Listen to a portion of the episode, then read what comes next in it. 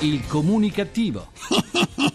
Perché l'ignoranza fa più male della cattiveria. Eh sì. Ideato e condotto da Igor Righetti. Porti un bacione a Firenze, che è la mia città, e in cuore ho sempre qui. La porti un bacione a Firenze. La porti un bacione a Firenze, una canzone che il sindaco di Firenze dedica all'amministratore delegato di Fiat Sergio Marchion, nel quale avrebbe affermato che Renzi è il primo cittadino di una piccola e povera città. Dato che soltanto il comune di Firenze, senza contare la sua provincia, ha circa 370.000 abitanti, Fiat si prepari a veder scendere ancora la vendita delle sue auto almeno in quel territorio. Un saluto al nostro vicino di studio Umberto Broccoli. Buona comunicazione Italia dal vostro comunicativo di fiducia Igor Righetti. Si riparte, bentornati alla nostra terapia di gruppo a missioni zero, numero 1956 con il 56, decimo anno di programmazione. Stavo riflettendo sul lato positivo per tutti noi dell'affaire Francone Fiorito, l'ex capogruppo del PDL alla regione Lazio in carcere con l'accusa di peculato per aver sottratto parte dei fondi destinati al partito. Er Batman, seppur in modo del tutto inconsapevole, ha fatto っと tanto del bene a noi tutti e tutti noi dovremmo essergli riconoscenti. Sì, grazie a lui il governo ha deciso una volta per tutte i tagli alle regioni. Dobbiamo anche ringraziare il fatto che tra pochi mesi si tornerà a votare. A nessuno di noi infatti è sfuggita la strana casualità, strana casualità,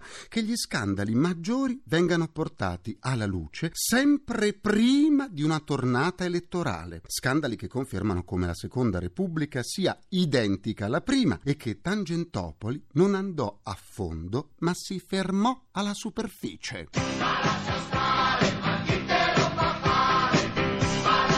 Eh sì, ma lascia stare. Continuiamo la terapia, siamo un popolo di obesi. I dati di recenti indagini forniscono un quadro fosco sulla quantità di grasso che ci portiamo addosso. Ben 20 milioni di italiani risultano in sovrappeso e quasi l'11% soffre di obesità patologica. Ma i dati già preoccupanti sono ancora più allarmanti quando fanno riferimento ai bambini, dove risulta che quasi il 24% è sovrappeso e il 12,3% va oltre, è decisamente obeso.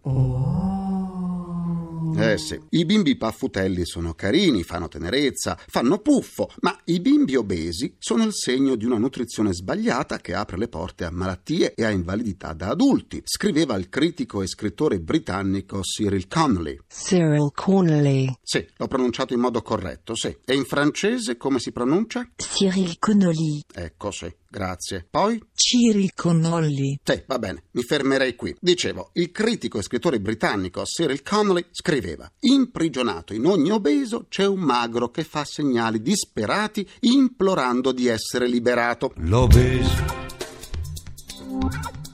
L'obeso.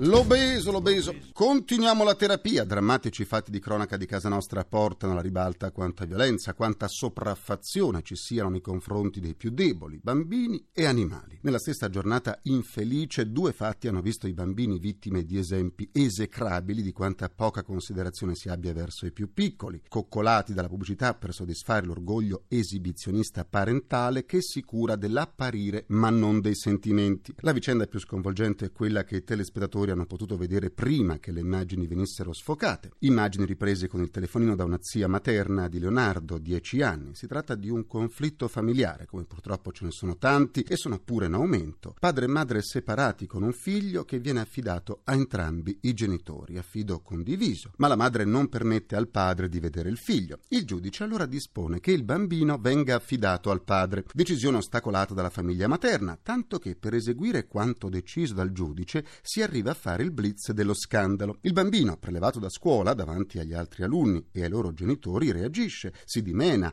urla, si oppone con tutte le sue forze. Intorno a lui le urla dei familiari materni. Bambini protagonisti inermi della violenza degli adulti che si fanno la guerra spesso usando i figli come arma di ricatto affettivo. Bambini testimoni di vicende di una crudeltà feroce, lontane da qualunque barlume di umanità, cariche di odio e di violenza come quella vissuta dagli scolari di Capoterra in provincia di Cagliari pompieri. Dal Veneto alla Sardegna dunque, ma l'aggressività è la stessa e le vittime pure. Gli scolari salgono sullo scuolabus che deve portarli a casa, con loro sale anche un inerme, innocente cagnolino che sembra seguisse uno degli scolari che lo aveva coccolato. L'autista dell'autobus, un mezzo della SUMB Servizi Urbani di Mario Baire, si accorge del clandestino, lo afferra per la collottola e lo getta dal finestrino non curante delle urla dei bambini. Schifo, schifo, schifo. Eh sì, caro dizionario multimediale di ortografia e di pronunzia. Poi l'autista ingrana la marcia e lo investe, uccidendolo. Il conducente è stato denunciato per maltrattamento di animale e per non aver prestato soccorso. È stata la proprietaria dell'animale a presentare una denuncia ai carabinieri della stazione di Capoterra. Il caso è ora in mano alla procura. I ragazzini sono rimasti sotto shock per la scena da film horror e per la tanta violenza espressa da un essere essere umano che di umano a quanto pare ha soltanto l'appartenenza alla specie e hanno raccontato l'accaduto a genitori e insegnanti. Non sappiamo quali intenzioni abbia l'amministrazione comunale nei confronti di questo autista né se la società di autoline licenzierà in tronco l'investitore del cane, a cui tra l'altro erano stati affidati gli scolari. Mi auguro che la punizione sia la più severa possibile. Non può passare un messaggio così violento e crudele reso ancora più disgustoso perché coinvolge anche dei bambini. I bambini sconvolti dall'accaduto devono sapere che i violenti vengono sempre puniti. Anche la Federazione Italiana Associazione Diritti Animali e Ambiente di Michela Vittoria Brambilla ha dato mandato ai propri avvocati di procedere per maltrattamento e uccisione di animali. Resta comunque lo sgomento per una situazione sociale che appare sempre di più grave e sulla quale, oltre allo spread e alla spending review, occorrerebbe soffermarsi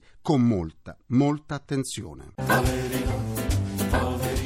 E poveri noi sì, sempre peggio. Alleggeriamoci di qualche punto di IRPEF perché sono troppo schifato da notizie come quelle che ho appena dato. Notizie talmente raccapriccianti che mi vergogno anche di commentare. Passiamo alle radiodediche di alcuni nostri politici che abbiamo ricevuto oggi. Il segretario del PDL Angelino Alfano ha affermato: Noi siamo contrari all'accanimento terapeutico. Formigoni deve scegliere la data delle elezioni per il bene della Lombardia, non dei partiti. Il presidente della regione Lombardia, Formigoni, Formigoni dedica ad Alfano questa canzone di Marcella Bella. Sentiamo. Pensa per te, che a me ci penso da me. Andiamo avanti con le radiodediche. Il sindaco di Firenze candidato alle primarie del centro-sinistra, Matteo Renzi, ha detto Monti è stato importante, è stato un pompiere per la finanza pubblica fuori controllo, per il debito pubblico alle stelle. Ora che ha spento l'incendio, i pompieri non servono più. E dedica a Monti questo brano delle sorelle Bandiera. Fatti più là,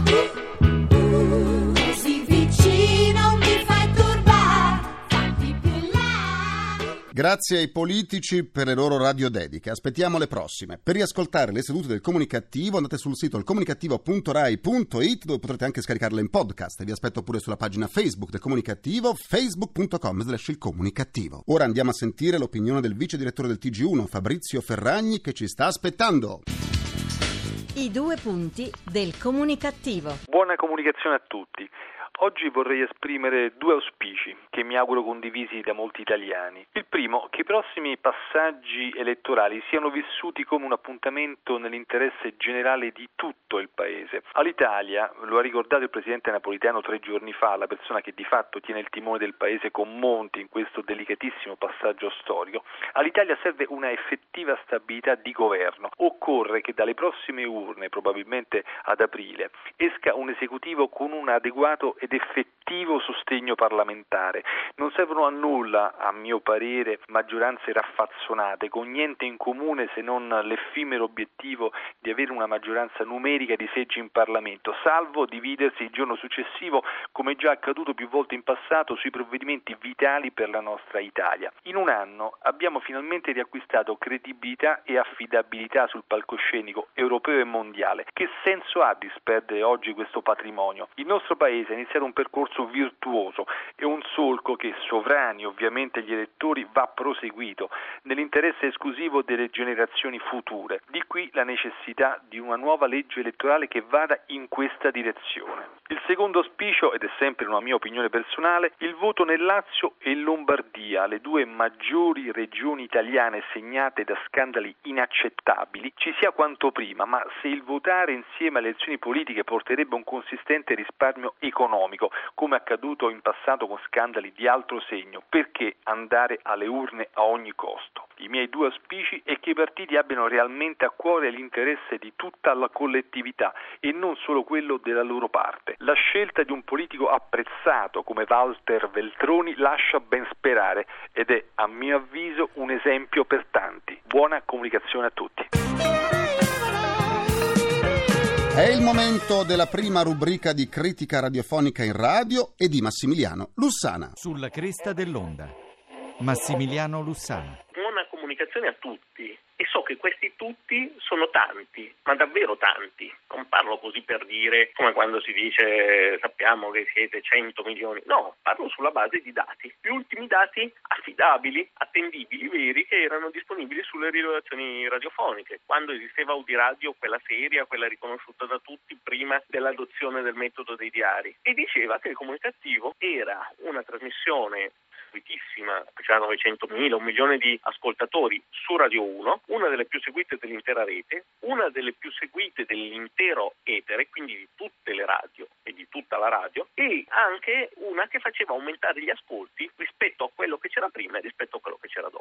Adesso da anni questa cosa noi possiamo dirla a pelle perché ci ferma la gente per strada che ci ha sentito, perché vediamo quanti sono coloro che scaricano il comunicativo in podcast, perché vediamo che ci arrivano centinaia di post eh, su Facebook oppure di mail o di tweet per commentare ciò che facciamo e che diciamo. Però è una misurazione empirica, ma così come è empirica qualsiasi misurazione radiofonica attuale. Ogni tanto escono delle statistiche, delle cose dove c'è chi fa 100 milioni di ascoltatori al giorno, queste cose, scherzo come numero, è un paradosso, però sono rilevazioni che hanno lo stesso valore della Coppa del Nonno, hai vinto. Se un metodo, qualsiasi metodo, non voglio entrare qua nel merito se è meglio il vecchio Audiradio o l'Audiradio successivo, quello appunto con i diari dove gli ascoltatori si appuntavano ai programmi più sentiti, oppure se è meglio una specie di meter che capta le radio mentre vengono cambiate sul proprio apparecchio, che sia computer, che sia autoradio o che sia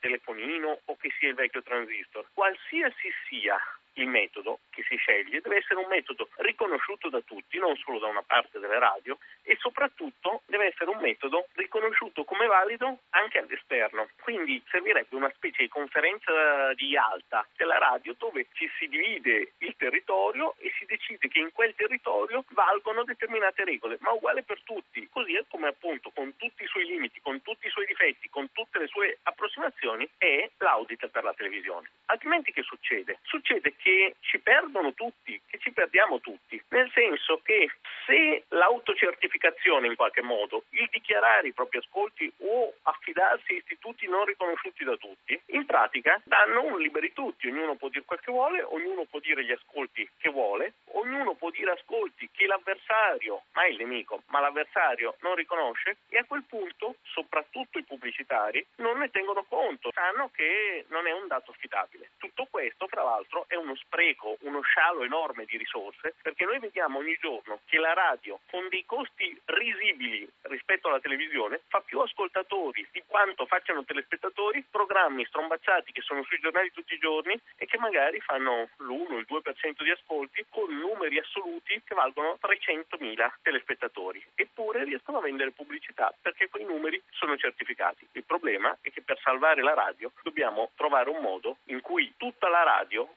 agisca come un soggetto solo e si rapporti nei confronti del mondo esterno come un soggetto solo. Poi nemici come prima, ma in quel momento amici. Buona comunicazione a tutti, anche a coloro che non sono certificati.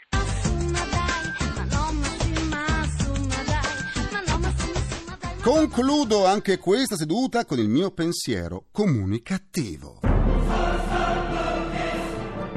Sarà vero che per i nuovi concorsi delle forze dell'ordine l'altezza minima per essere ammessi sarà di 1,90 m? Forse il ministro Anna Maria Cancellieri intende questo quando afferma che non si deve mai abbassare la guardia?